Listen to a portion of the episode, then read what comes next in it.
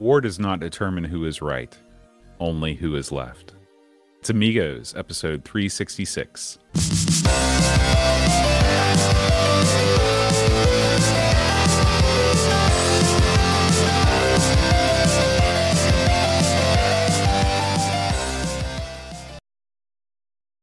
Hi, everybody. Welcome to Amigos. I'm John. And I'm Aaron.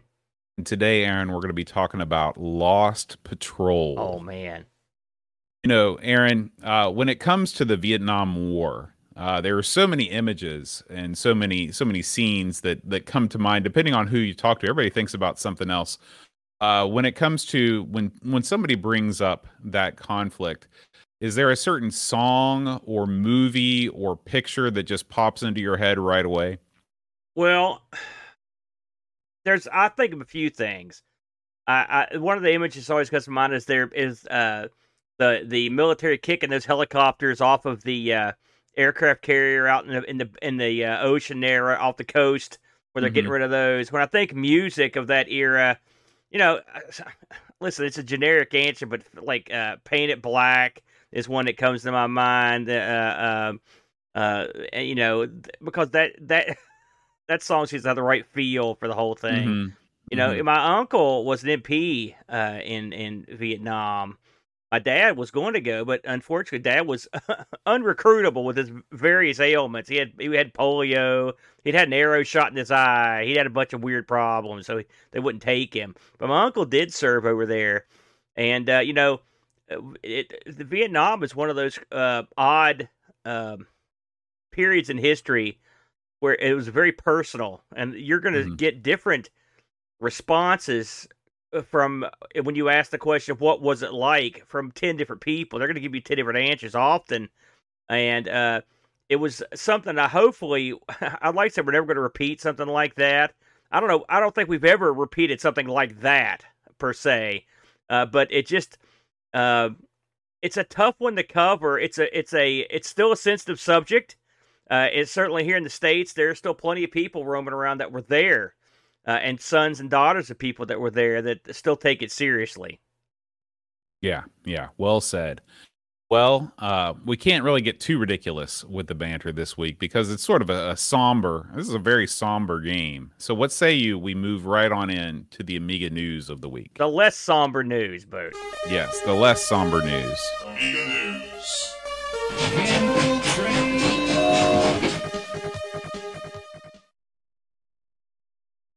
All right, Aaron. Our first story this week is a new video that uh, is about the Pandory, mm-hmm. uh, the Amiga, the A500 Mini Pandory mod.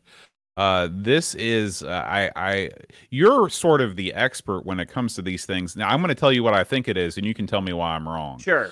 Um, this is a uh, sort of an alternative uh, firmware you can load onto your device that bypasses the original uh, system selector and game selector and gives you access to not only Amiga emulation but other other types of system emulation as well. Is that correct or incorrect? Yeah, I mean you're you're right right in the ballpark there, but it's effectively this is like a RetroArch build that will work on your uh, A500 Mini. I mean it's as simple as that. Uh, the uh, the hardware inside the A500 Mini uh, is pretty good and it's good enough to where you can you can get up into the realm of the Dreamcast, you know, uh, and and and all points back, you know, you should be good to go. Uh, Pandory is something I, you know, I look around me here at the various items I have that will play all this stuff. Okay, and I often get mocked by amongst my peers for having uh, uh, MAME and stuff on a microwave or like uh, on a bidet or whatever. I've got. I mean, you can play mm-hmm. this stuff anywhere that you want, and so I have not taken the step to to install this on my uh, A500. I mean, now listen, it's a simple installation, and once you do it, you've got access to all this stuff. It's that simple. Uh, you know, once you put your ROMs in there, whatnot. I'm sure if you nosed around, you could find a complete package somewhere. If you know what I mean, Bode. Uh, with all that said, uh, they they have recently upgraded Pandora. I mean, it's been around for a while, but with the uh, with the uh, um, BIOS or the firmware upgrade uh, that was released by the people that make the A500 Mini, they they effectively made it so people that upgraded their firmware couldn't use Pandory but that's been taken care of now, and so th- uh, this will work with the new firmware. Now, with all that said, I've been told by people uh, on the uh, Discord not to update your firmware anyway, mm. because it's a new gimmick coming out that's supposed to be even more insane and awesome than Pandora is. Uh, it's not ready yet, but it's due any day. So I still haven't updated my firmware uh, in my A500 Mini. Uh, but when it comes to the A500 Mini, and we've talked about uh, Amiga Mini, the the the uh, uh, Amiga you know workbench environment that that I did a little video one a while back, and we've talked about Pandora. I mean, there's a lot of options you and roads you can go down if you want to mod the Mini.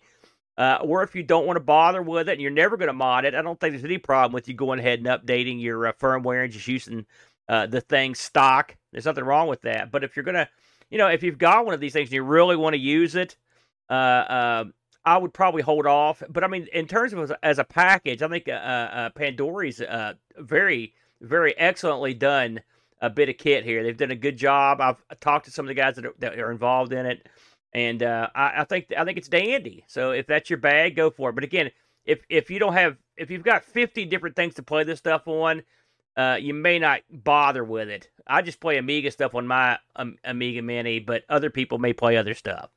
Yeah, yeah. I think that the you're always going to get people that say, well, you know, everything plays everything. You don't need to put this on here. But for some people, they say that the, you know, you have cast your die in the world of the mini console slash computer. Yeah. And the one that the, the one you're going to get is the A500. It's good to have the option if this is the only thing sitting underneath your TV in your living room to be able to play some other stuff if you want to. If you want to open it up for, you know, console emulation or whatever. It's good to have the option. It's not for everybody, but I'm glad it's there. I will say in closing on this, and I, this came to me like an epiphany, but I'm sure other people have thought about it once you hack any of these minis, they're pretty much all the same. I mean, mm-hmm. really, they're all once you hack them and you can play everything on them, then you can play everything on them. So there, it is sort of the great equalizer. And I will say, uh, if you if you decide to put Pandora, for example, on your uh, A500 Mini, I like the controller on the A500 Mini. I like the onboard keyboard support, uh, which apparently sticks around through all this stuff. So there's there are reasons to do it. It's it's a nice like armchair experience. There you go. Yeah. Yeah. Uh, Aaron, our next news story uh, is, uh, is is just comes to us from the chat. Apparently, uh, 10 minute Amiga Retrocast Doug is uh, he's out of the hospital and he's feeling better. So I wanted to get that in there before we uh, we move on. We've been thinking about Doug all week. We're glad that one of the pillars the Amiga community is uh, fit as a fiddle and is uh, ready to uh, hopefully get back in the editor's chair and and make some more great Amiga videos. Yeah, come on, stop ham and egging it, Doug. Get in there. now, Aaron, our next story is not totally Amiga related, but it is there is Amiga content on here. This is just something that came across my radar this week. This is a site called Nano Gems. I know that amongst the Amiga community, there are people that like to sit down and watch some intro screens and some demos now and again. And sometimes it can be a tough, uh, uh, you sort of get choice paralysis. There are so many intros out there, there's so many demos, countless numbers of these things, and you want to see sort of a selection of best of the best. And of course, that's a very subjective thing, but the people over at NanoGems have done just that. They tout themselves as a curated selection of the best tiny intros from the demo scene. So you can get on here and you can select intros from any number of systems, including the C64, the Amiga, DOS, the ZX Spectrum, and you can run these things right in the browser uh, just in a little video player. Uh, and so it's it's a neat way to kind of sample what's out there in terms of both modern and classic demos slash intro screens. Aaron, have you run across Nano Gems before? Listen, you've done it again, Bode. I've never heard of this, but this is exactly what I'm looking for. You you mentioned it. There's so many things out there and then you pick on one randomly. Sometimes it blows your mind, and sometimes it's not that great. You know what I mean? Mm-hmm. The the thought that there's a curated list over multiple platforms. This is an excellent find. I, I think you did gr- good job. Another. This is the second time in two weeks you come up with one of these. This would be great. You know, I was just watching. Uh, um, uh, uh, Jack Flack's live stream on Wednesday, and he started off the show by I believe he was playing a, a, like a newer DOS uh, uh, demo uh, video, and it was really interesting. And I thought to myself, you know, I haven't seen much stuff from the DOS, uh, you know, side of the tracks. And so I like the idea of, of having multiple platforms to look at. I like the way that they've got these split up here as well. Uh, this looks great, Bo. Very good find, man. Yeah, yeah, and you of course you can check out all of these links at Bitly slash Amiga News. Um, so uh, next up, Aaron, uh, this Hi. is a video uh, that we've we've we've seen these sorts of videos before. You know, what can you do with a checkmate? Uh, this comes from, of course, one of the big players in the uh, retro space, Jan Beta, uh, and he is uh, he is finally getting around to reviewing the 1500 plus checkmate case and converting a bog standard amiga 500 into you know what the 1500 promises which is turning you know a, a wedge amiga into an upgradable uh, you know computer basically turning it into a, a big box amiga. Um, this is of course you know very well shot uh, eh, he goes through all of the different steps. He talks about the external keyboard. I'm still not a fan of that external keyboard. I think for the the box, the the 1500 Checkmate box being as pretty as it is, I wish that the the keyboard would match it in terms of aesthetics. But I mean, you can't beat the production quality of this video. If you're looking for one video to watch, if you're trying to decide uh, whether or not you should turn your 500 into this, you know, more expandable box via the Checkmate, check this one out you know, uh, I, I, do like uh, some of this guy's stuff, and I will say, uh, in, in, reference, I also I think the key the keyword looks crummy, but uh, of course you know this as well. They were limited on their what they could do with it aesthetically because they had to fit the guts of the A500 keyboard in that box. Sure. So it's sure. they're, they're they're kind of a it was a it was an inelegant solution but it was elegantly done. I mean, they did the best they could given the parameters. Of course, the Hey, listen, the checkmate case, I've always uh, thought it was a, a, a very interesting bit of kit. It, it's too pricey for me to ever dip my toe in the pool of that. I'll be honest with you. Uh, and uh, but I do like the fact that it's it's got a lot of uses. You know, there's a, there's a lot of neat stuff you could do with it. It does sort of liberate your 500 from the uh, wedge case if that's what you want. You know, I uh, um, I think it's a decent decent thing, but the like I said, the price was too just too much for me. What did did, did he give a conclusion on this, Bo? What did he put it over? What did he think? Well, I think that he basically just said what you said. He said, you know, that it's it's it's worth it. It's totally worth it if you have it at 500 and you want to make it expandable in a big box, you know, format. This this is the only game in town, regardless of whatever the whatever what the price is. Yeah. So, um, yeah. short of doing yeah. it yourself. But I I will say with uh with the proliferation of 3D printing and uh, a lot of just very clever people, I would not be terribly surprised if there are some people out there who did sort of like what uh, David Z did, or and the fellow that made this case with the Mister. There's probably some sort of 3D solution that you could use if you want to go that oh, route as well. Absolutely, absolutely. I'm sure that there are 3D printed solutions. It all it all comes down to at the end of the day, you know, you're always making that call on where you fall in the price to you know fit and finish spectrum. I fall uh, way down want, there. yeah, and if if you if you want something that looks like it was a you know professionally made product, this, the checkmate is the way to go. Yeah. But if you're if you're happy with something just a couple notches below that, 3D printed stuff, man, it yeah. keeps getting better and better. It sure does. And I will say that oh, uh, the uh, the uh, uh, checkmate is well supported. I will. I mean, that's one thing that uh, uh, that dude stands by his stuff. So you do get that. If you're, I will say uh, uh, you know, not everyone's going to do that. So I, I will say that the, when you spend the money, you do get that. That's for darn sure. If that's it, and that's something that a lot of people need. Yeah, yeah. Aaron, our next story is about an upcoming Amiga game. This is a game called Super Metal Hero. Okay. Uh, this game is uh, being optimized to run on a standard A1200 and is a combination shooter and platformer. And I've got to say, Aaron, I love the way that this game looks. It's got the art style that just ticks all of my boxes. Uh, if you look at the the first video here on Indie Retro News, uh, you can see the shooting level where the, the ship looks big and cartoony. It looks like something out of an 80s anime, you know.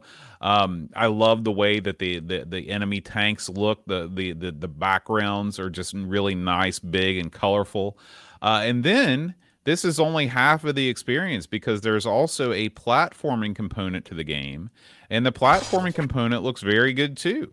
Uh, it is a, a, side scroller.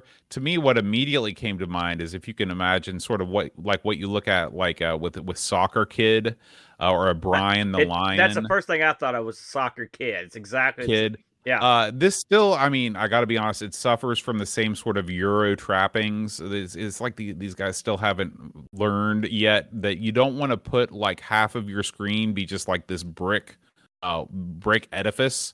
Um, but you know I've, I've I'm I'm I'm trying to overcome my my biases and my prejudices and be more open minded towards my platformers, especially with the uh, the series, the ranking of Amiga platformer videos. So I'm going to give this one a shot for sure uh, I, I, you know, I may end up actually shelling out some dough for this because this really looks above and beyond. You know, there's lots of games currently in development. I go on Indie Retro News all the time and look this stuff up.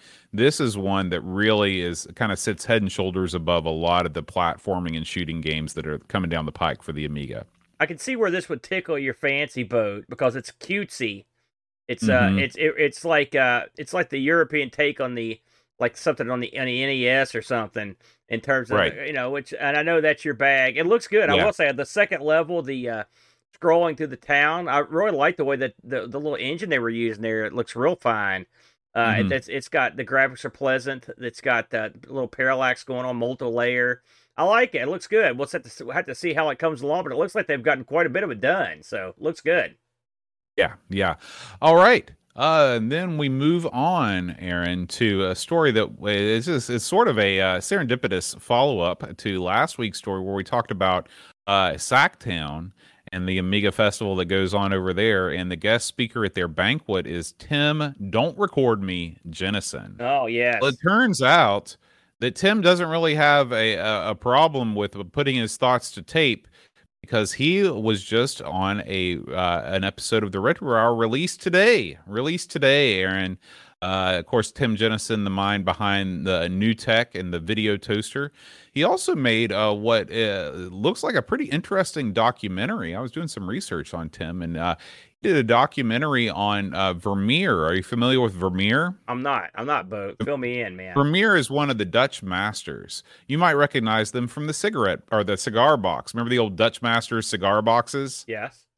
My dad used to smoke those, so that's how I. That's that was my first uh, dealing with Vermeer. But uh, they, you know, the, the he was one of the painters in the Renaissance era that really painted these photorealistic scenes where the light and the way that the light falls in the shadows people can't believe that somebody could paint that well without assistance. Mm. Uh, and so uh, Tim Jensen actually goes into his particular theory that says that he uses uh, sort of, you know, this like glass and mirrors and projectors and things where he was essentially, you know, doing a very, Vermeer was doing a very high form of tracing to get the exact way that the perspective and the light falls on, on various objects and things. And that kind of thing. I love that stuff because I love art history and um and so uh, I will check that out. And I wouldn't have known about that if I hadn't been looking up Tim Jensen. So, but if you want to, I'm sure he doesn't talk at all about that on the Retro Hour. I'm sure he talks about the video toaster.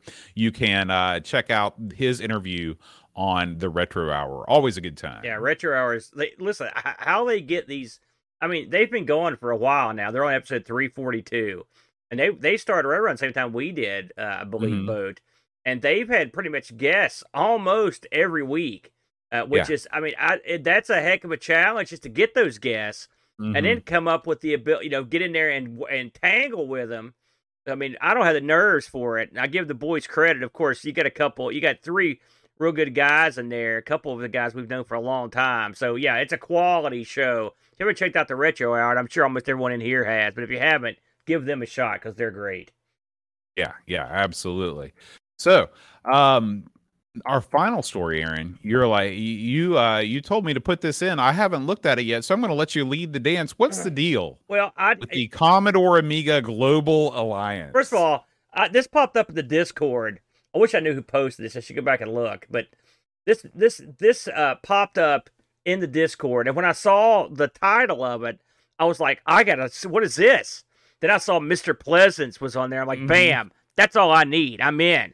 And so I watched. Now the audio on this is the audio and video in this are kind of shakeroo because this was just shot mm. uh, shot at this meeting, the uh, NWAG. What is that? The Northwestern uh, Amiga Group or something like that. Northwestern Amiga Group, yeah. I would say. Uh, and so, uh, so he's clearly he's pitching this, and he says this is the first time he's ever brought it up. Uh, uh, uh, this this thing here. By the way, Mr. Puzzle looks like he's in really good shape there.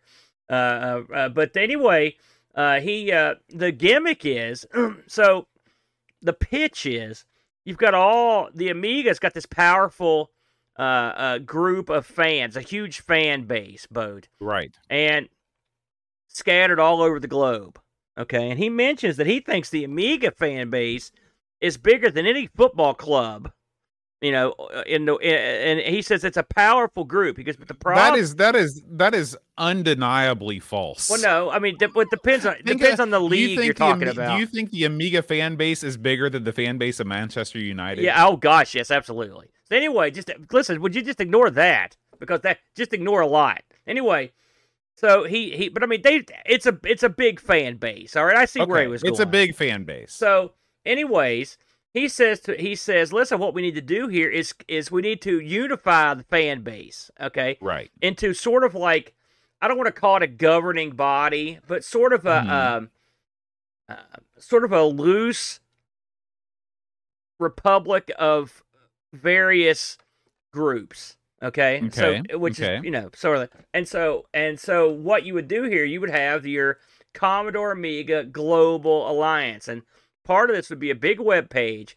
He named off some of the people that would be working on this page, and what the page would do, it would have a it would be sort of this all-encompassing news page. It would have whenever groups are having meetings or shows are going on or it would all links, tons of links, right? Uh, links mm-hmm. out the mm-hmm. yin yang, and mm-hmm. you would all. And uh, he he mentioned some of the guys working on it. These are like these are real people. I mean, they're like. Well, it looks like it looks like they've got they've got six webmasters. That's I've not right. heard the term webmaster used with a straight face in many a year. That's right. That's right. Here we are. That's how they do uh, it. You, you've got you've got some guys with YouTube channels. Yeah. You've got a guy with a, a bachelor of science in yeah. computing. Yeah. So that's good. You want to have people like that on board uh, the the founder of Amiga Passion magazine in Which, Italy. Yeah, is, is you got to have Amiga. That's Passion. a good one. Well, yeah. There's one guy. He's just billed as a marketer and a futurist. That's right. Yeah, mm. yeah. He mentions him. Mm. He mentions. Where's you where are you yeah. seeing this information at? Because I didn't. I'm it. re- I'm I'm watching the. Oh, you're watching the video. Okay, great. This. So anyway, so here's the upshot of that. So. Uh, forming a, a global unifying force. All right, it's like the yes. Justice League, and then what you do is you you you will have a yearly dues, and the money for the mm-hmm. dues will go to support the structure of this thing. Now the uh, uh, the first year uh, uh, uh I think I believe the yearly dues starting off. I believe he said they were thirty pounds. They're, they're thirty. pounds. you can so, become a supporter yeah. at any level. And so you know? and so well, uh, thirty pounds right now. It's about that's about the same as thirty U.S. dollars at right about now. We're about right. even these days. So right. we're actually we we'd come in at a break this time around if we want to get in. And if you sign up uh, for it, you get a bundle of goodies. Now, I didn't get to see right. all the bundle of goodies, but I know one of the well, things I'll tell you what digital, uh, a digital copy of his first book is one of them. What else is in you there, can? You can get it for th- the 30 pound founders bundle. That's right. Okay. You get a, a copy of his ebook, yeah. Commodore the Inside Story, or the audio or version. You can get the audio yeah. You can also get the uh, the documentary that just came out, Amiga Alive and Kicking. I'll tell you right now, that documentary is worth the price of admission. Have you seen because that? I am in that documentary. Oh man, they're making us pay for that. That's right. Have you That's seen? Right. You haven't seen it yet, though, have you? Of course I have. Oh, I you backed have. it on Kickstarter. How did you? Uh, how did you come off in that? I look amazing. Really? But what did you say? Awesome. You didn't bury me, did you? At any point? No, no, okay. no. I think I was drunk because I said something good about oh, it. Oh, good. That'll be good. Um. So, uh, and then you also get check this out. You get uh a music. This is this is a this is called Everybody's Girlfriend. Yeah. Okay. And it's a celebration in music of ten years of Amiga. Okay. Oh yeah, yeah. I've heard about this. Yeah.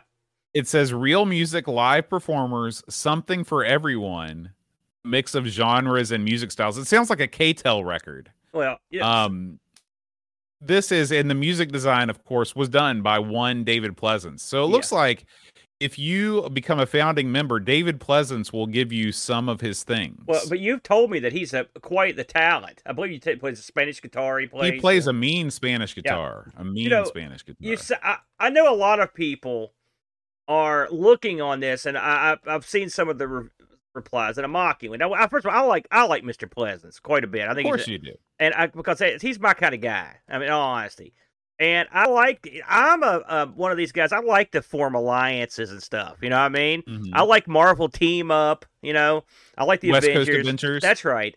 And I like the idea. I, I really, it's not, it's not the worst idea.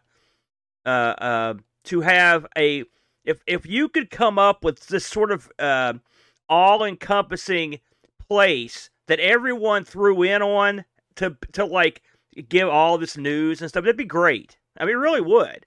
Uh, but at the end of the day, I don't know how much of a chance this is going to have, uh, given the uh, you know fracturing of the of the community, and the, and it, I'm not sure how people people are going to be willing to pitch in for dues on something like this. I don't know how it would work out, uh, to be honest with you. But uh, that's an interesting idea. I'm not going to poo poo it. I'm not. I'm just gonna I'm gonna give them the benefit of the doubt and and see what happens.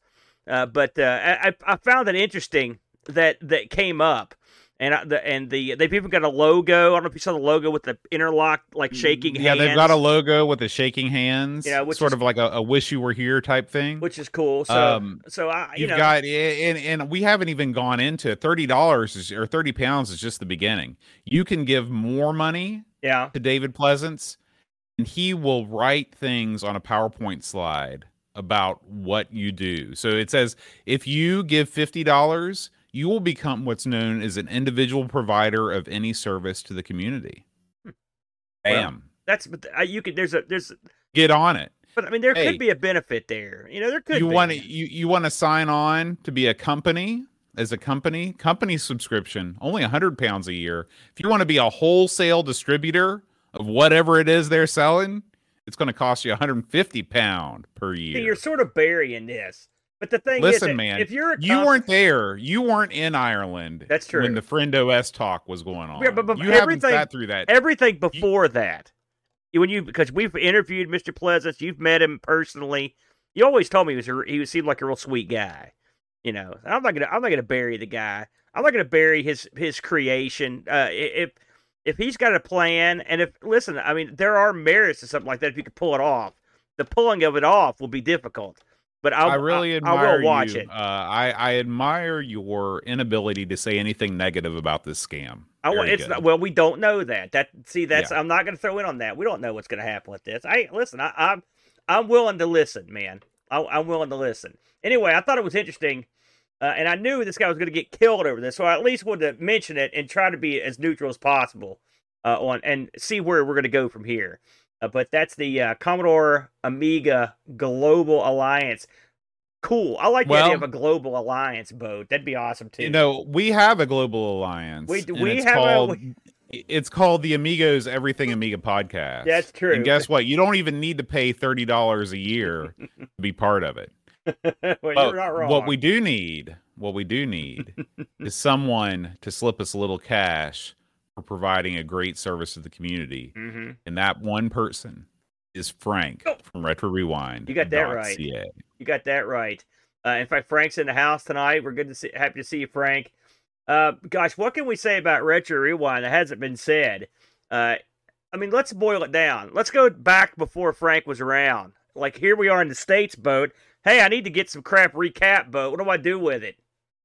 You know, the uh, answer uh, you is do it yourself, and then you mess it up. Well, that's true. Then you put it in the call in the closet. Sort of buried that's me there, what I do. But no, what you, no, no boat. You have to put it in a box in that sucker to Europe. Is what I'm saying. you know, if you need parts, you uh, trust me on this one. It's time to wait a thousand years. And and let me tell you something. The mail right now is not what I would call buzzing along, if you know what I mean. And so yeah. all of a sudden, what hones into view coming across the horizon like a beacon of light it's Frank at RetroRewind.ca. And what's in that beacon? What's in the beacon is quality service on all your Commodore machines. I'm not just talking the C64. I'm talking the C128. I'm talking stuff like the CDTV. I'm talking about weird stuff, the CD32, Amiga 2000. Frank can help you on all that stuff. How? Well, for one thing, he can sell you parts, upgrades, replacements. He can sell you solutions for your uh, uh, hard disk storage, for card storage. He can sell you uh, replacement ROMs. You want to upgrade your ROMs? He can take care of you on that. If you want to do it yourself, he'll sell you the caps for it. He didn't have a problem with it. But he'll also do the service for you. You need to get your stuff recapped, he'll take care of your business. And as if that was enough, he can also take care of some of the action on your Coco. You got a Coco, you want to get a Coco SDC, he's your man. Trust me, these things aren't easy to get. But when Frank came around, suddenly here we are. Stuff's not as hard to get anymore, especially if you're in North America, Boat. And how can they save a few bucks on this stuff, Boatster? Listen, you fill up your cart with goodies, and then when you go to check out, put in the promo code Amigos10. You'll save an extra 10% off the already almost criminally low prices at Retro Rewind. We yeah. thank Retro Rewind for being a sponsor of Amigos, and we hope you check them out. Absolutely, Boatster. Now, Aaron, let's talk about Lost Patrol. We're going to get into it. Everybody, get your knee waders on. We're going to the swamp.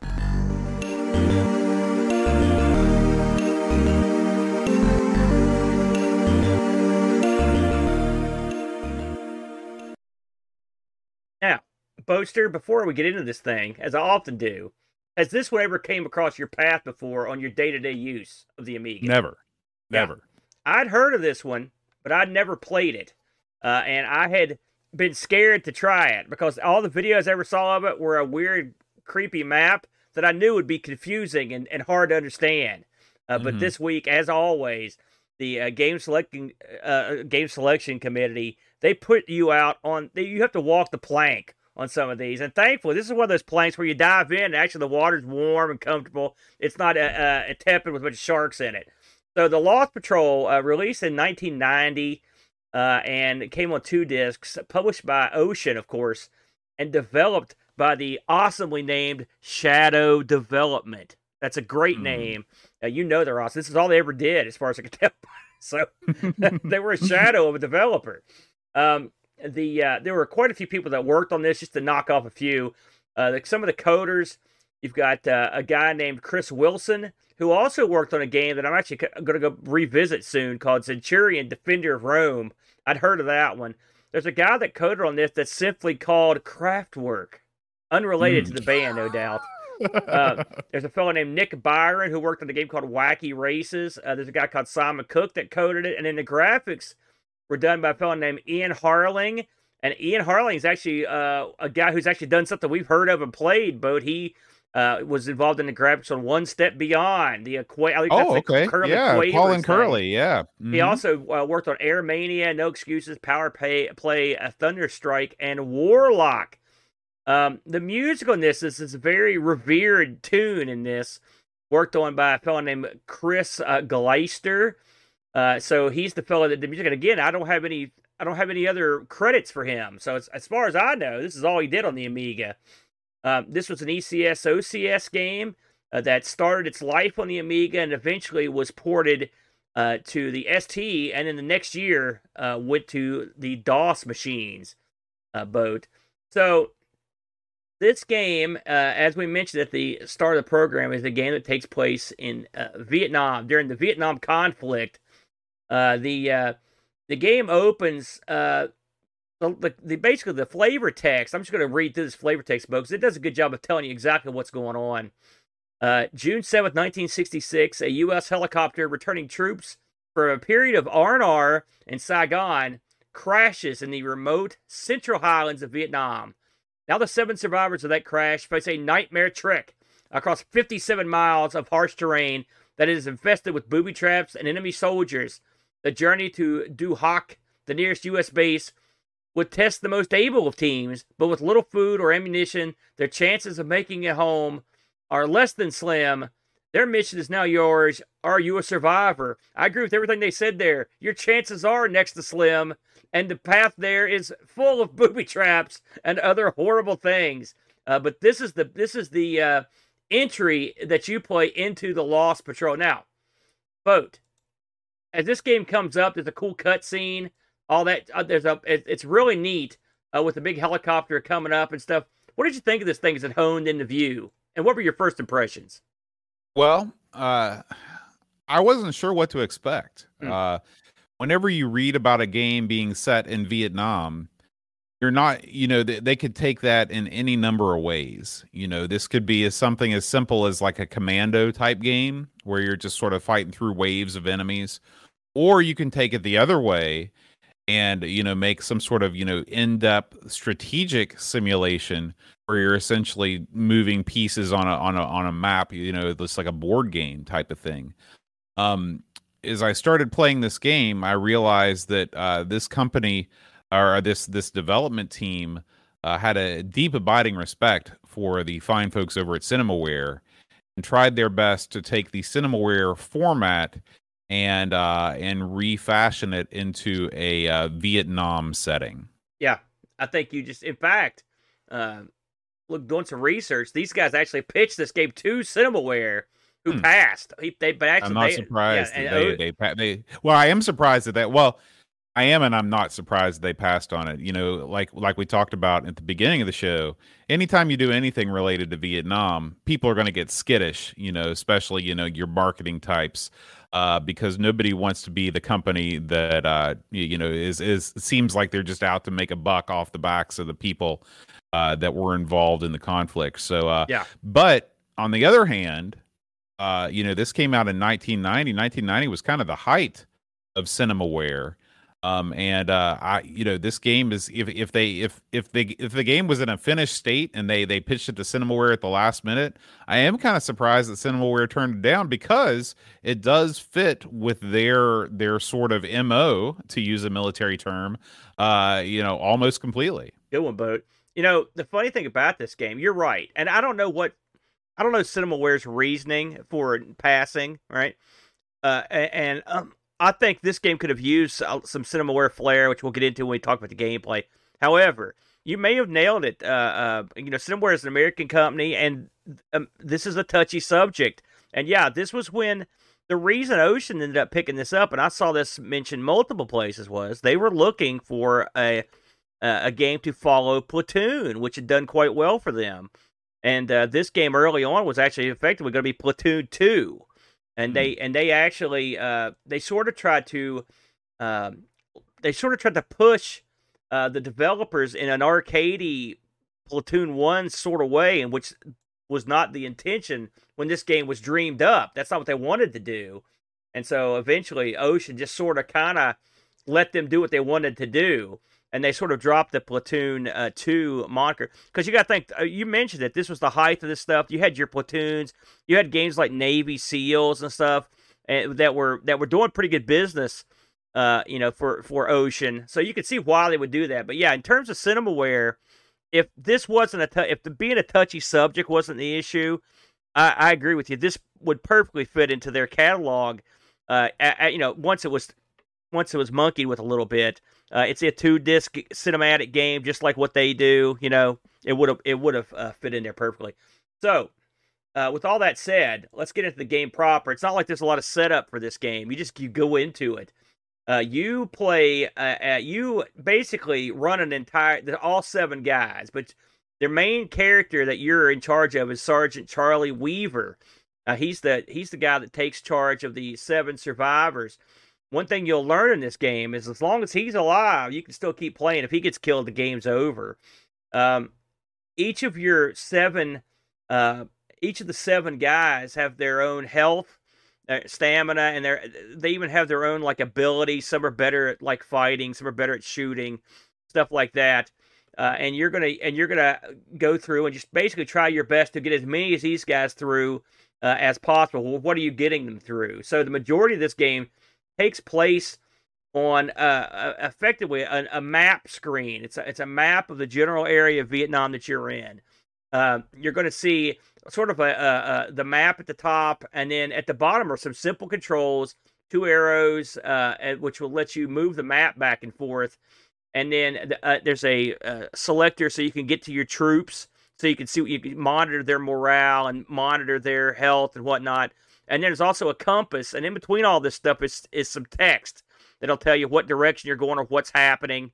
Uh, and most of the game you'll play from this uh, particular vantage. At the top of the screen, you're going to see what day you're on and what time of the day it is, which are both important uh, because this has a true day night cycle. You can't do certain things at night, uh, like travel. um, once you understand the map, I mean, this is the most basic stuff. You're going to also want to know, and I didn't know this right away until I figured out. You, if you right click, you get a separate set of uh, of things you can do. Uh, everything from uh, searching the area to to resting to camping uh, to setting yeah. traps. What, you know what it is if you, if you're trying to picture it in your mind. Picture the lower third of the screen. When you right click in the middle part of the screen, you get a like a Sierra adventure game type drop down uh, bar. It allows you to select other commands that aren't immediately visible from the menu. What you know? Let's talk about the interface for a minute, Bo, before we move on to the actual gameplay. How did it strike you? I mean, and that that second menu struck me as it seemed like an odd way to do that to me. I mean, it was it's functional, but that seemed weird to me. That I mean, why did why did they give certain things menu buttons and certain things you had to access through the pull downs? It was weird. Yeah. Uh, weird and not good oh, are the words I would use. Um, yeah. Was... If you're going to, you know, you need to choose one or the other. Yeah. You can either have an icon driven menu or you can have a text uh, pull down menu, both of which are fine. But you need to choose one or the other. You can't arbitrarily have some options be icons and some be drop down. It just doesn't make sense. It's also confusing to the player. Yeah. I really don't like games that lock you out of parts of the screen with your mouse cursor. Um i almost have like this like uh this like physical reaction where i just want to bust free of the lower third of the yeah. screen. Do you understand what i'm saying i did because you couldn't go up to yeah i exactly know what you mean because you couldn't go up to the map area. You were restricted to the right. bottom. Now i guess they did that because they didn't want you to think that you could do anything on the map which again, that's a mark of poor game design. Yeah, because why? You know, right. why right. couldn't we do? Could you, put an arrow should, up there? You should be able. Yeah. You should be able to do stuff on the map. What they should have done was they should have done away with the entire lower third of the screen altogether. Put the compass rose in the corner, just overlay the map, and then put the drop down in all the white space that you have up at the top of yeah, the screen, exactly where it says day and time. Ex- I, that is. Ex- Listen, we're in lockstep on this, and we we never talk about these games. It always yeah. amuses me when we have the same thought. Listen, I, I assume they wanted to make sure that the text that you came across was front and center because it's important you know, but I mean, you, even if I would have just put all the commands up at the top, and you could just leave the text screen at the bottom, but you could just well, easily have that text is, scroll over the map without even having to have any window is, at all. What you do is you just have the text screen appear when you need to put some text on the screen. Yeah, have yeah. it overlay the map. It's not as if you're going to miss any hot action going on on the map. Yeah, you know? yeah, exactly. You're right. So we can both agree that I mean, is the is the interface serviceable? Yes. Is it? I mean, it works. I figured it out, mm-hmm. but it's yeah. not. It, it's not an elegant solution. Uh, uh, you know, and I think this is one area where uh, you're uh, like somebody like a Cinemaware would have gotten in there and said, no, no, no. Something else I should mention is some of this game you can play with the mouse. Sometimes you have to have the joystick, and so mm-hmm. you so like not all of it's playable with the mouse. And I, I don't like games where most of it's playable with the mouse, and all of a sudden you got to grab the stick you know, I, yeah, I never like you that. are able you are able to use the keyboard for all of the parts that are joy. It's joystick slash keyboard, right? But you could still uh, you could still uh it it seems like if you're gonna have the if this is gonna be a mostly mouse driven game. I would like to at least be able to play some of the. And I think I don't see any reason why you couldn't have any of this stuff played with the mouse. But that's just me. Well, I mean, here's my theory, and I know we're going to get into the mini games in a second. Yeah. But um, of all the mini games, the one-on-one combat one yeah. seems to be the least fleshed out. Yeah. And I have a feeling that that was a missive from Ocean saying, "Listen, you got to have something on here that we can put on the back of the box that shows you kicking the crap out of the Viet Cong hand-to-hand style." So that's why they put that game in there, yeah. and you have to have the you have to play that with the stick or the we'll, keyboard. We're definitely talk about that, but let, just before we get to that, let's talk about the what you do on this map. So basically, the map has your helicopter down on the ground and it starts you off with a marker and then you're working your way across this map to get to the ultimate uh, uh, end of it which is the is your american air base the Du Hoc Base. the base. Du Hoc base i believe it's 58 kilometers away something like that and so what you do is you move your cursor on the map by pointing by clicking on the compass it's got mm-hmm. north south east west northeast north south you know blah blah blah and so uh, uh you click on the compass and your guys will move a step. Now, in the middle of the compass, this is another one that's, that's odd to me. In the middle of the compass is a little square, and it just looks like a little square. But if you click on it, it will let you. Uh, it'll tell. It'll have you activate how your troops will move. You can move like at double speed, normal speed, or you can be real careful. You know, to mm-hmm. hopefully mm-hmm. avoid any booby traps. Right. Um, and so again, not where I would put that, but it's there. It's you know you can use it. It's just weird. So uh, as you look at the contours of the map, you work your work your uh, way across it. You'll be able to make out certain things in the map. There's little paths and bridges, and uh, you can see where the enemy territory is. Uh, and you try to get your patrol safely across this map. Now, you don't just move the patrol. Uh, you also have to occasionally, there, you know, sometimes you've got to stop and let them rest. Sometimes you have to stop and give them some food. You've got to decide on how much rations you're going to give everybody because you've got a limited amount. Uh, and these are the decisions you make as you go. So a lot of this game is um, I, I don't, I, some kind of a, sort of like a loose strategy game. Uh, you know, I mean, I mean, you're making decisions, but you're it's hard to tell if the decisions you make are the right ones. Uh, and then intermingled with these decisions, and your men will grumble, and sometimes they'll get real. There'll there'll be unrest amongst your troops if you don't give them enough rest or enough food, or you keep making poor choices, and eventually they could even turn on you, uh, or just stop marching, and so you can lose guys that way. Um, now let's get to the meat of of the matter. Often, when you pick a uh, a direction, something will happen in game, and what will happen in game will be uh, well, at the at the bare minimum, you will you will activate a booby trap, and when that happens, and I didn't find a way to successfully not hit these booby traps, even if I was moving carefully. So as far as I can tell you, just in case they're going to hit them. Did you have that same experience, boat on the booby trap? From what I read, from what I read online, uh, depending on who you choose to be the scout in your squadron, determines the rate of which you come across booby traps. Mm, of course, you want to protect your leader. You want to protect Weaver as much as you can. So you want to get him out of the front. Yeah. And you want to let one of the other, you know, uh, meat bags get in there. maybe that maybe that's why they put a grenade in my pack because yeah. I kept referring to him as meat bags. Yeah, that's probably why, um, Boat. Uh, so yeah, that makes that, sense. That makes sense. But but again, this is not something that's in the manual. You know, the the, the strategy part of this game is just totally random. And I think that it was that way by design. I think the uh the the developers wanted you to feel like you would feel if you were in this situation. If you crash land in the middle of the jungle, you have no idea if you should march double time or if you should take it cautiously. You don't know how you should ration your food.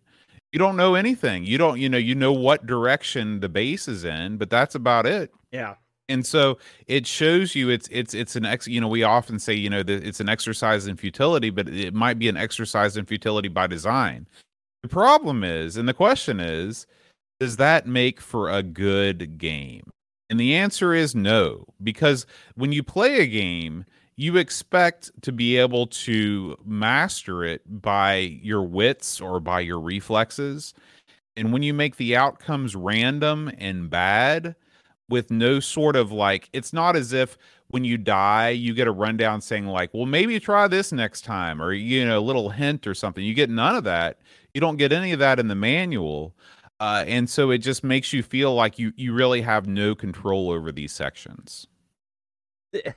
I will say i think you're right. I mean at least certainly some of what you said i agree with and that is and i assume part of the reason it's like that is for replayability as well. If, if you could figure this out you would just rush it and it, there's a lot of ways where this is all, again much like a, some similar games we've played where really the replay value on some of these aren't isn't high you know mm-hmm. and but this one you know this game is a to me is a mixed bag uh, uh, in terms of how it ends up but i do want to get over what you're going to face aside from stuff like uh, scouts going out. Oh, and it, it, it's worth noting that these these uh these events you've got you've got basically two two types of events you have story based events that you have no control over, and then you have your classic Cinemaware style quick time events. That's so right. when we're talking about finding booby traps and getting exploded by them, those are story events that you have no control yeah. over. Yeah. So the so here amongst the things you're going to run into, all right. And Boat mentioned this one earlier, and we'll start with it. The hand to hand segment. This is a great one and story story wise, I was tickled and amused by this because what happens is you come across a one lone VC soldier and he challenges one of your uh, one of your team to a hand to hand battle, no guns. All right, and so they proceed to have this battle. Uh, and I looked at it's funny you mentioned the manual. The manual is surprisingly unhelpful for a lot of the stuff. I yeah. was expecting a yeah. real expansive ba- manual, and it wasn't. There wasn't that much to it, but it does give you what your guys' fighting abilities are. He can throw a kick and punch and then block. But I mean, the fighting in this reminds me a lot of the fighting in Rocket Ranger when you fight that Nazi in that. Mm-hmm, it's real, mm-hmm. real basic. You know, this is probably yeah. a slight step up from that, but not much. But just mm-hmm. the the fact that here you are, you you're behind the enemy lines, your guys are tired and sick, and they're and they're lost and but you've still got enough time to go out instead of just shooting this guy, you're gonna go out and go mono a mono with him in a backfield somewhere in the swamp. it's so stupid. You know, I would just shoot this guy or take him prisoner or something, use him as a guide, anything. Mm-hmm. But anyway, yeah, you just basically it's a very the, the, think of the most basic fighting game you ever saw, and then that's what that's what the hand to hand part of this is. Then you've also got uh, the battle sequence. This one comes up a lot. This is the one I got the most about.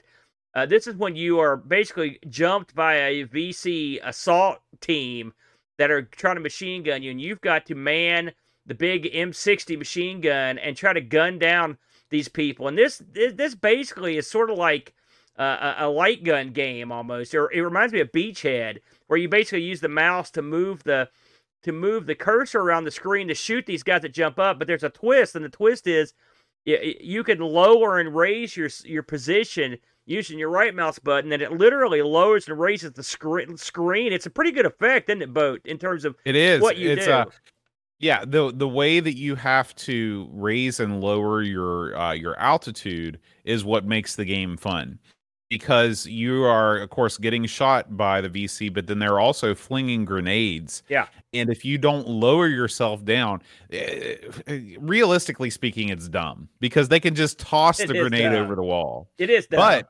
it adds it adds an element of strategy because if you if you're able to duck down before the grenade reaches the arc of its flight, it does not land inside your little nest. Yeah that which, it took me a little while to figure that out because it's such a mm-hmm. goofy mm. thing. Yeah, and it's, it's not that the graphics, the, the the the the way this is presented is is not very great. Like, well, okay, it's pretty good. Let's talk about let's talk about the graphics in this game because okay, go ahead. They're sort of they sort of work in two zones. Okay, yeah.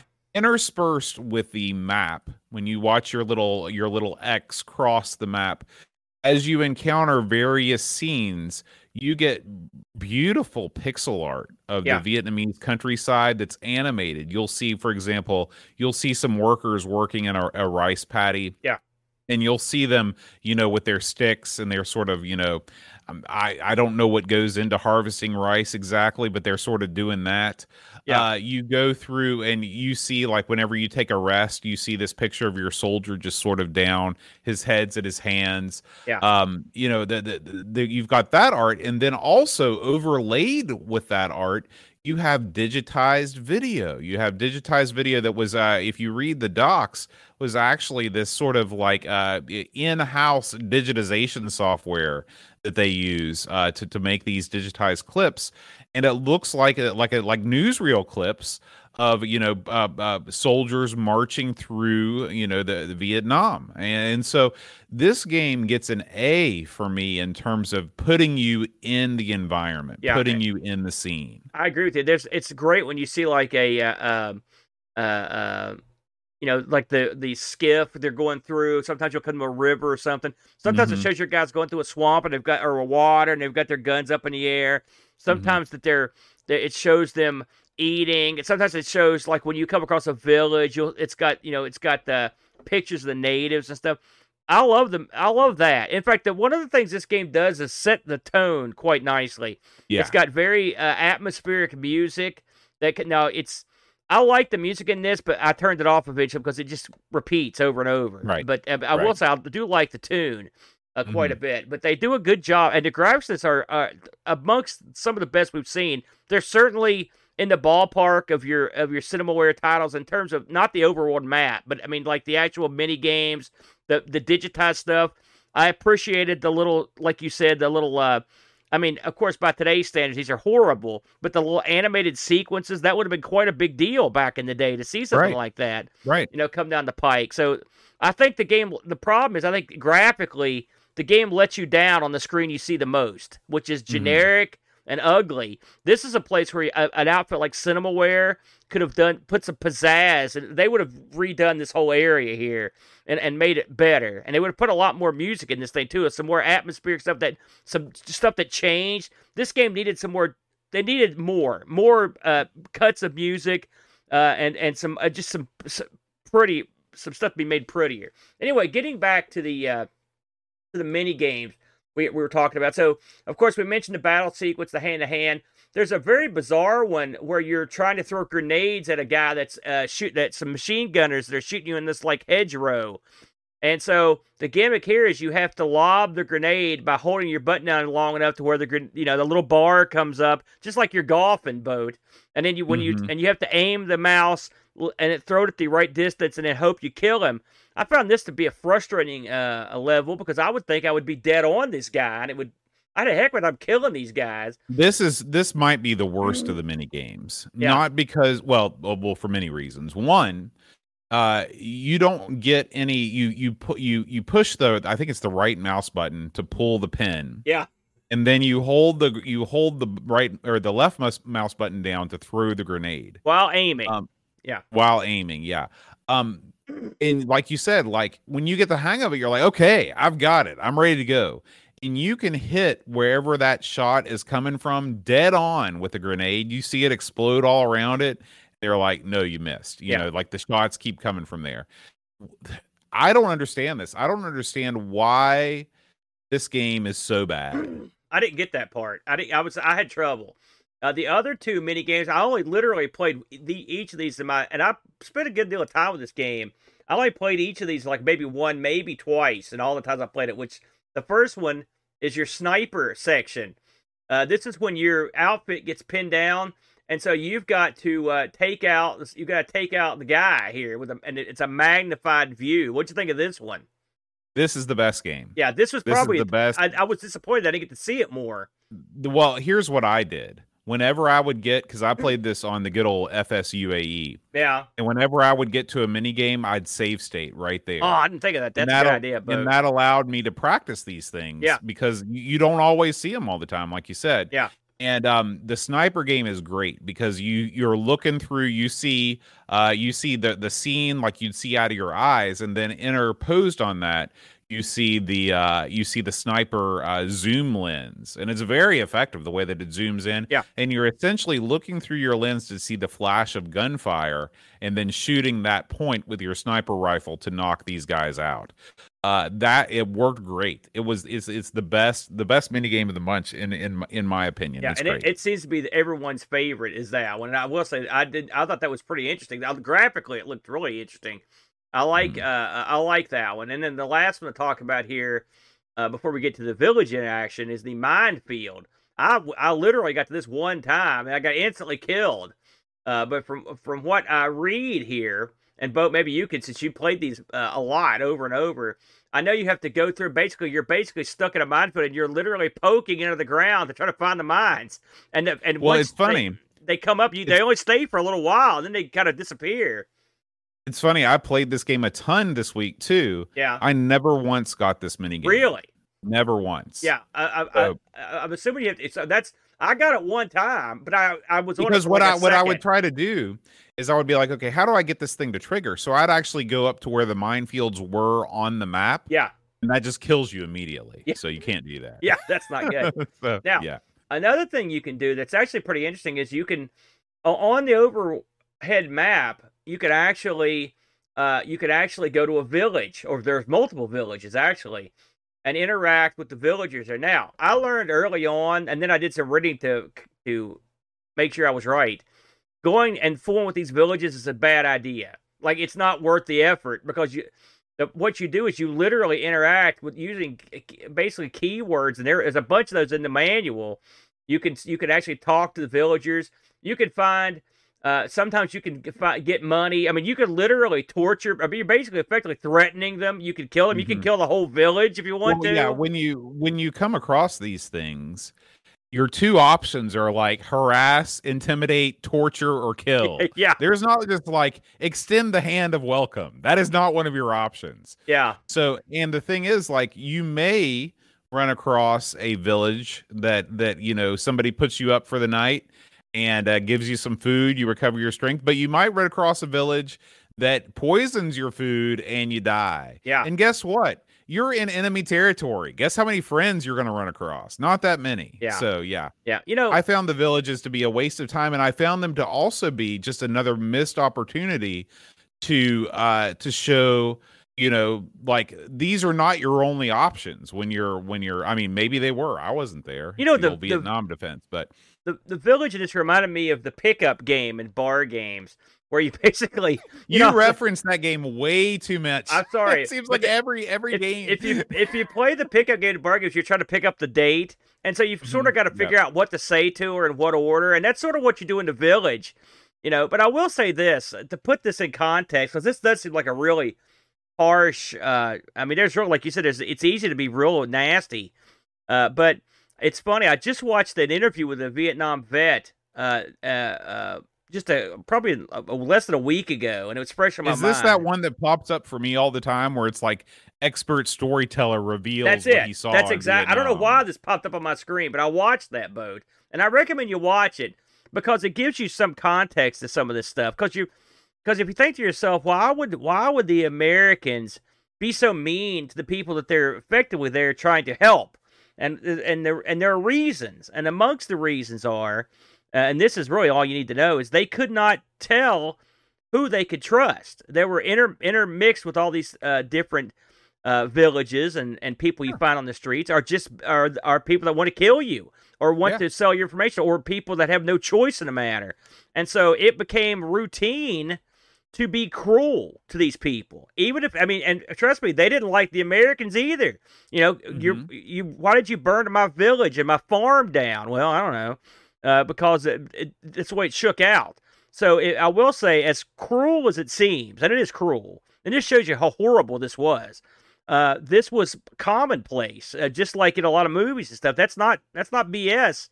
That really happened. They would just go in and try to get information, and sometimes they would just some people would just burn villages and kill people just as the as the rule. So yeah, that right. But it, it is it's sort of chilling. That was the chilling part of the game uh, uh, for for me anyway. Now, uh, with all that said, Boat, did you ever make it to Du Hoc?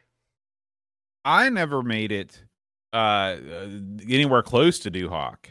Uh, I was not a I was not a stellar leader of my men. um, I, I marched them hard. Yeah. Uh, because I didn't want to run out of food, and I I I came to my demise in very various ways. Uh, I of course you know sometimes I would take damage in a firefight and would die of my wounds. Uh, sometimes I would step on the old booby trap. Yeah. Uh, in one memorable occasion, one of the members of my team slipped a grenade into my pack and uh, blew me up. Yeah. And you, you weren't so you do have there's a morale factor with your troops and and and uh, they can get real angry real quick if you're if you're making march too quickly if they're really hurt if they uh, uh, aren't getting enough rest there is a magic formula i read about this literally right before we went on air that there's a magic formula to make to pacify your troops and maximize your food. I'm not going to give it here. You can find it if you want it, uh, but it's out there. So there's a way to do that. Uh, but uh, yeah, your troops can turn on you or just stop marching, just quit entirely uh, doing anything, and that that's also that's also a problem. I uh, I never made it. Uh, I never made it to Du Hoc either. I could clear the sort of mountain range there. I did that once. Most of the time, I didn't get that far. Uh, I mean, those booby traps are nightmares. The funny thing is, you can leave your own booby traps. Uh, you mm-hmm. can. Uh, there's, I think there's three different types of booby traps. Uh, you can leave. Did you ever have any success doing this, or figure out? Well, again, this is a thing that you can do, like you said, and you do it, and you receive no. Well, I never received any feedback as to like whether it was successful. Yeah. What the point was like it's not like when you drop a shell in Mario, you know, and your no, guy does a little dance when you know. no, it's not like um, that at all. it's no, I don't think that'd be appropriate either. You know, probably not. One of the things you could do is search the area as well from this pull down menu. And it's funny, I had more success with that than I did at any village. I would just just randomly I would find all food, ammo, you know. So I, I, that's why I stopped going to the villages because they were too dangerous, and just started mm. using that. One of the things that we should mention uh, is that again, this has a day night cycle. There's a clock at the top, so once it gets too dark, uh, you ain't going nowhere. I, I, found out that before 6 a.m., it's too dark to move, so you're mm. basically dug in uh, for the night. Uh, and the funny thing is, if you give your guys too much rest, they eat too much food, and that hoses you. That's part of the magic formula. Uh, right. Uh, so that's part of it. Um, with all that said, this did when this thing finally released, uh, it was actually pretty well received. Uh, it sold well in the UK. It was on uh, the UK's Amiga Top 10 chart. It, it, got pretty decent reviews. We'll go over that in a little bit. Uh, people seem to like it uh, pretty well. Like I said, it was it was it received well enough to where it got that DOS release a year later. The bad thing is, it did make the uh, unfortunately it made the German index uh, for no no. Mm, well, yeah, you know, I can because, see that. Yes. Yeah, and uh, I'm sure the village part was was a good chunk of the reason why it made. Not sure how well this sold in Vietnam either. No, I mean, I, you know, it's funny. That's uh, that would be an interesting thing to to find out. I'd be interested to see what you know what they think of that sort of thing. Um, in terms of the reception from the magazines, uh, Lemon gave this a 7.87, and the uh, average rating for the rest of the bunch was 75%. So that's fairly in line uh, with the Lemon score. It's funny looking at these scores, though. Uh, by the way, Amiga Joker did review this, so mm-hmm. and they're German based at 62%. I'm looking at these scores, and they're really sort of all over the map. Uh, like Zero Five gave it gave it an 89 percent, but Amiga Computing gave it a 54. You know, so Amiga Format gave it a 79. The one gave it a 73. So there, you know, they were kind of they were weird scores, but I mean, I think. I mean, what do you think about this? It's the seven, the seventy-five percent seem about right for you on this. Yeah, one? I, actually, yes. This is the rare occasion that I agree with the lemon score. Um, I I think that that is this is a solid C title. What are our? Uh, it's what got, are our? It's got. It's got a lot of things going for it. Um, you know everything that we talked about. Uh, but it has too many gameplay flaws to make it anything above around a 75. What did our What did our people think of this one, Bo? Did they have a thought on the subject? Yeah, uh, Mitsuyama writes. I first played The Lost Patrol back in 1990, and even back then I thought it was lacking something. It's essentially a handful of mini games that are strung together to form an overall goal, very Cinemaware esque. None of the mini games are bad. The sniper game is my favorite, though I wish they'd use the Amiga's left and right audio channels to give you some indication of where the enemy shots are coming from. Ooh. Closely followed by the machine gun game. Yeah. That's a great that would idea. A, yes, yeah. Uh, however, the frequency with which they occur meant that I became bored with them after only a couple of playthroughs. Music is good, but mixing in one or two more tunes would have been better than mm-hmm. having the mm-hmm. same tune constantly playing. The graphics are very nice, especially the screens that are often animations, work well, and are certainly better than watching the X slowly move across the map one pixel at a time. I think what's lacking is some sort of story that emerges as you progress across the map.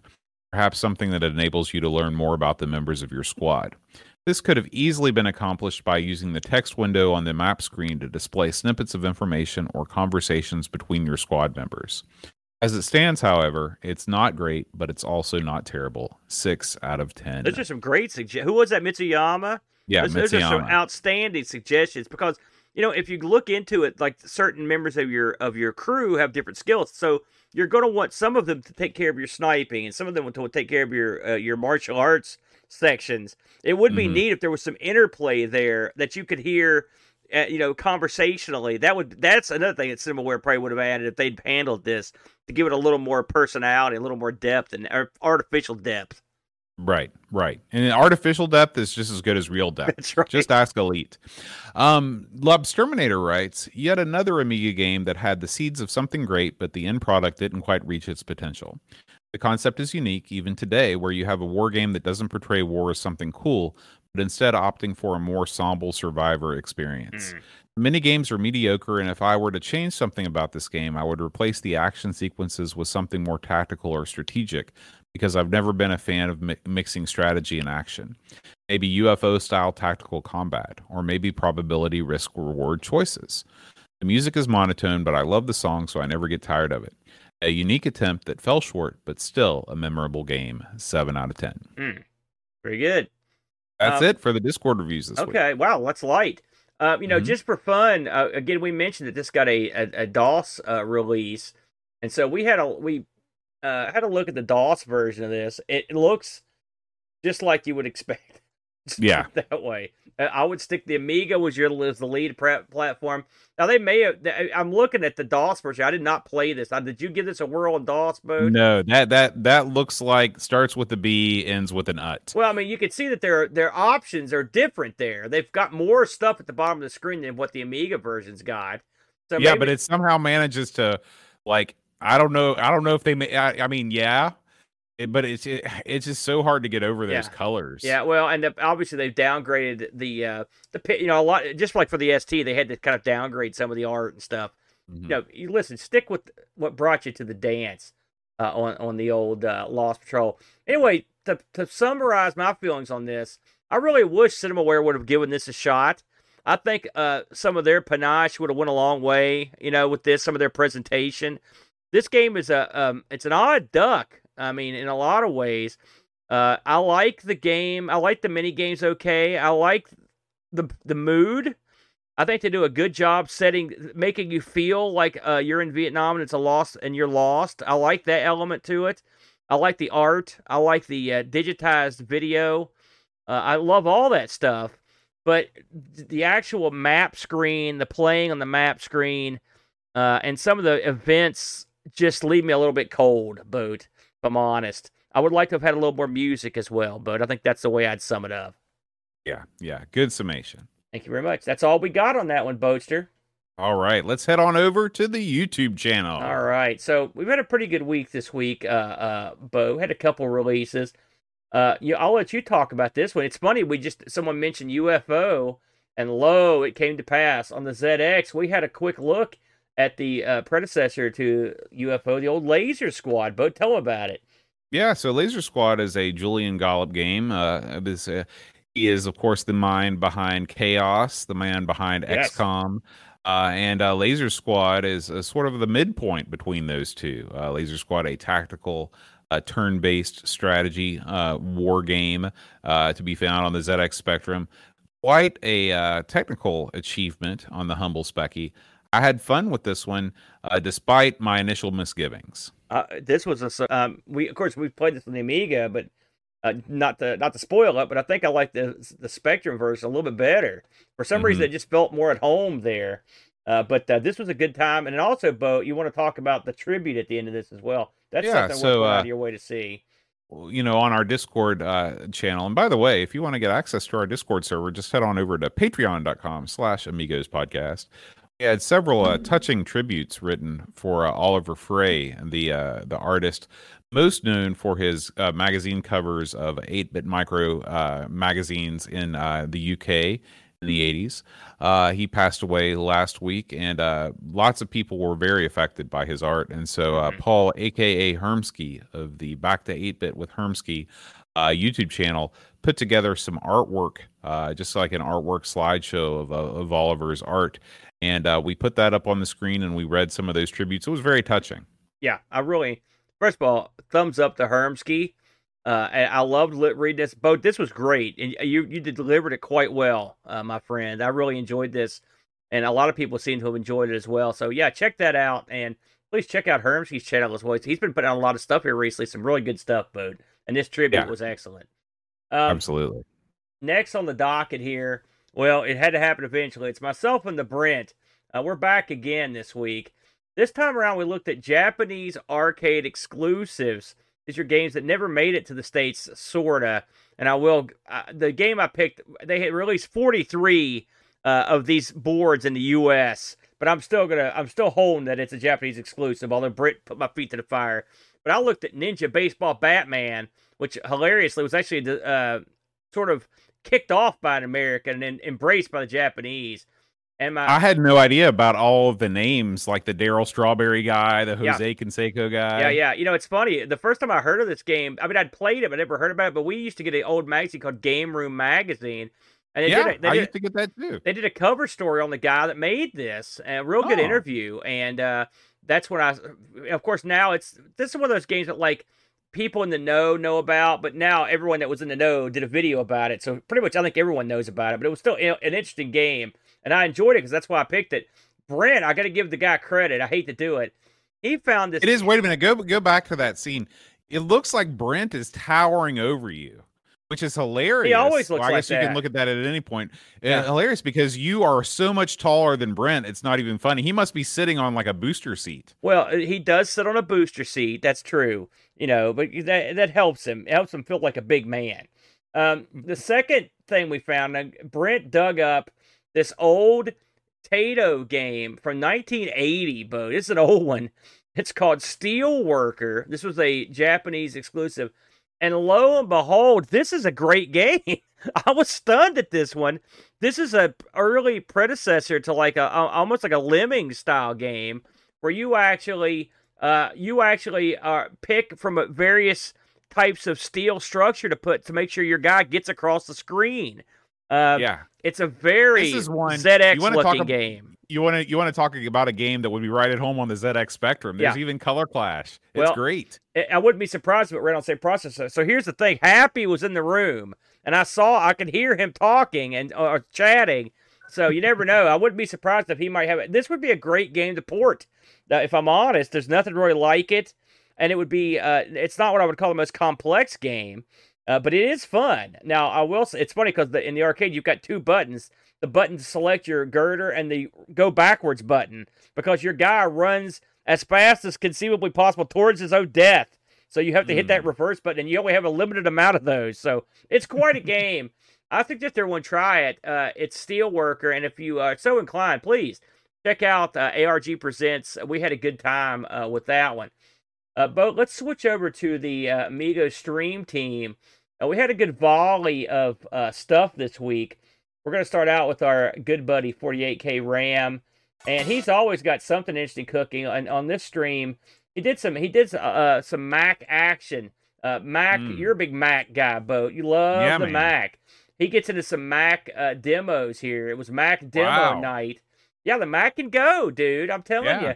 One Who thing, knew? one thing I like about uh, 48K Ram streams is he does some nights where he just does demos and stuff. And I'm not a I'm not the biggest demo guy. But let me tell you something.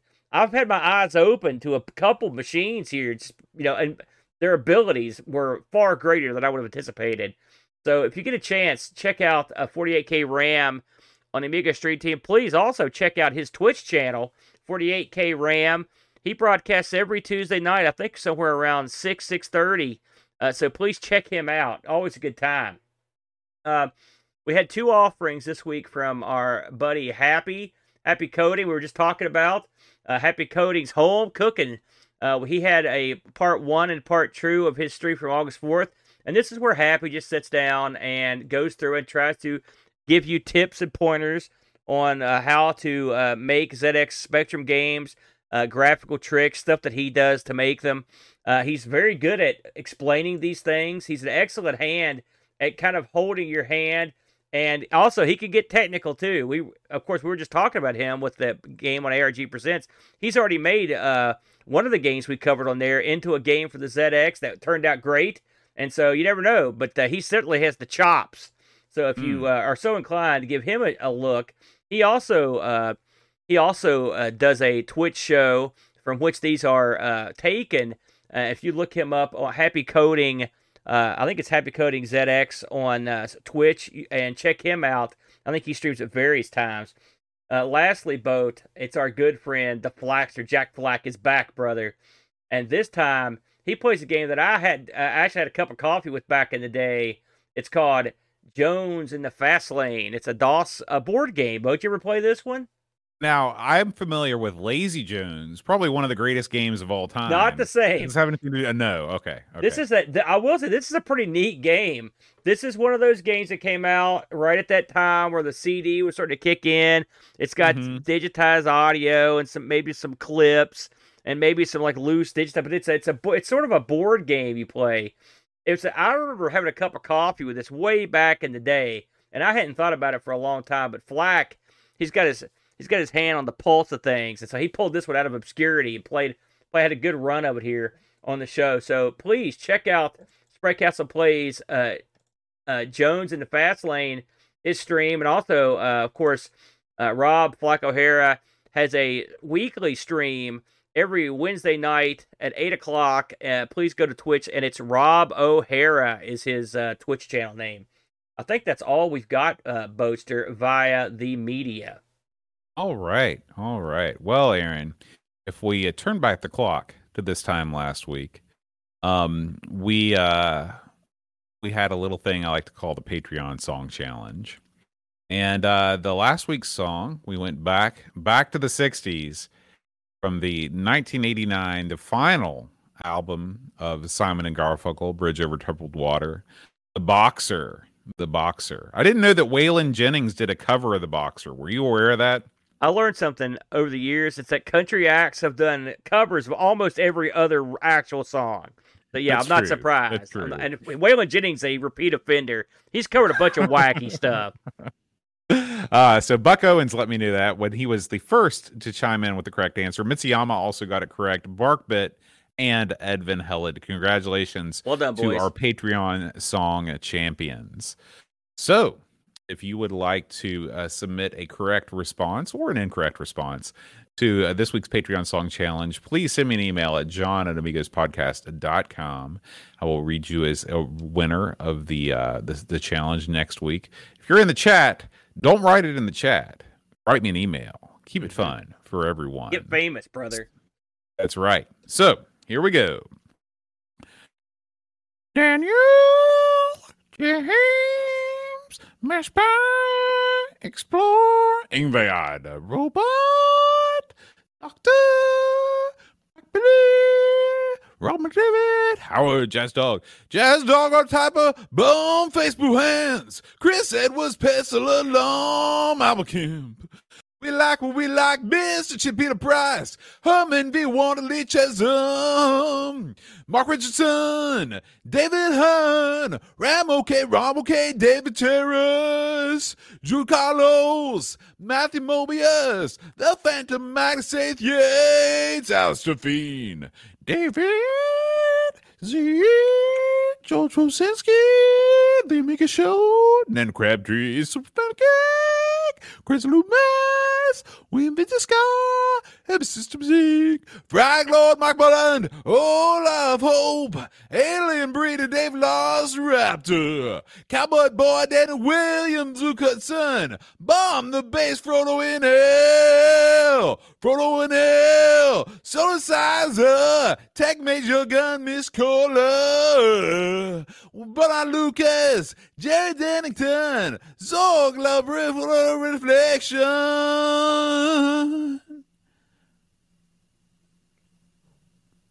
Simon Ledge, Captain Crispy, Kilobytes and Caffeine, Gary Heather, Free Lunch, Kate Fox, David Pickford, Cameron Armstrong, Andy Jones, Lobster Minator, 10 Minute Amiga Retrocast, Bernard Quinn, RMC, Tim Drew, Joseph Harrison, Khaled, Rob O'Hara, Matthew Larimore, Andy Craig, Sean Zobach Roland Burke, Andrew Monk, Joseph Zombie, Leaf Kelland, Alan Kebab, Chico Deliver Lord, John Marshall, Matthew Perron, Creepy Dead Boy, Figure C, T the Slow, Nora Stefan, God Mortensen,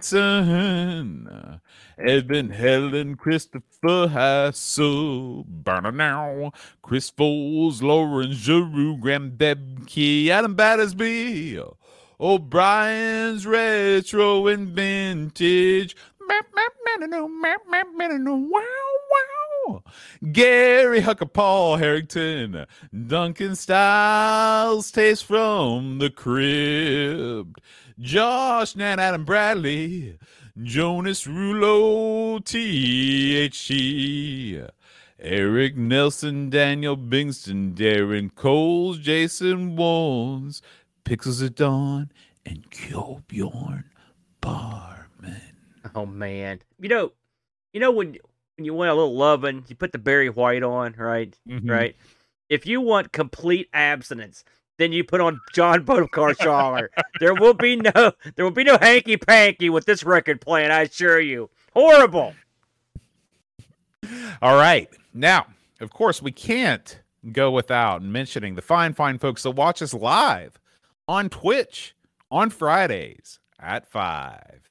We want to thank our subscribers Real Retro Dude, Retro Jerry, Great Owl G, Luminate08, Hayward Heel, uh, Neg Saul, Brother Bill, Jigglebox, Beach Bum 7, Explorer, Brock 101, Still Adolescing, Duh Project, Rob O'Hara, Texas Foosballer, Picard 2010, Paco Take, John Marshall 3, TSI Matt, Amiga Live, Harl the Th- Spinny 108, Petzel KZ9 Zap, Pints and Amiga, Blue Train, Oil of Hope, Da, Crabs MTG, Amy Steph, Christian Russell, M. Cron, Back to 8 Bit with Hermsky, Steve Burtz, Buck Owens, Mr. Rocket, Uber Scuba Diver, Mitsuyama, Mash Pie, Thurso Bard, RetroRewind.ca, and Eeyore 4077. Very good. But hey, before, before we move on, I want to jump in here real quick because I always forget this.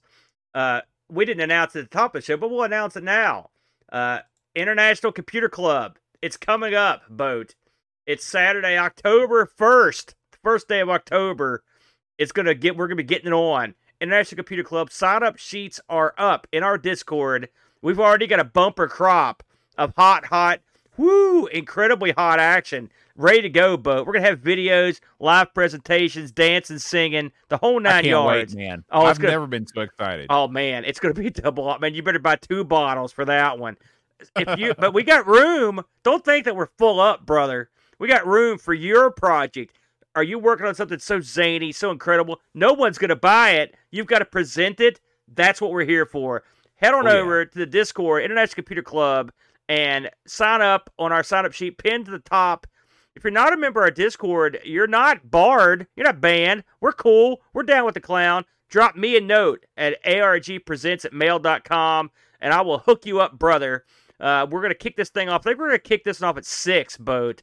October Okay. 1st at 6 p.m. Eastern Standard Time. We'll get all the uh, our good buddies in Europe out of the way early. Let them get in so they can get to bed, and then we'll kick off with the late risers like your David Z's and whatnot. So that's October first.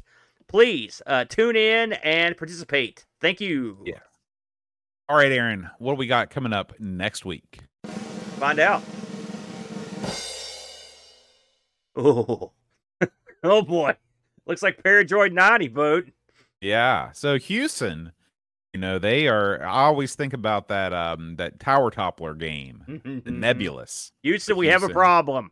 And yeah. So this is this is one of the most highly regarded releases on the Amiga, bar none. People, Really? People go on and on about this game. They go on and on about Paradroid. I know. Uh, we that's what scares the- me. We played the uh, the the the isometric Paradroid on the ZX Spectrum.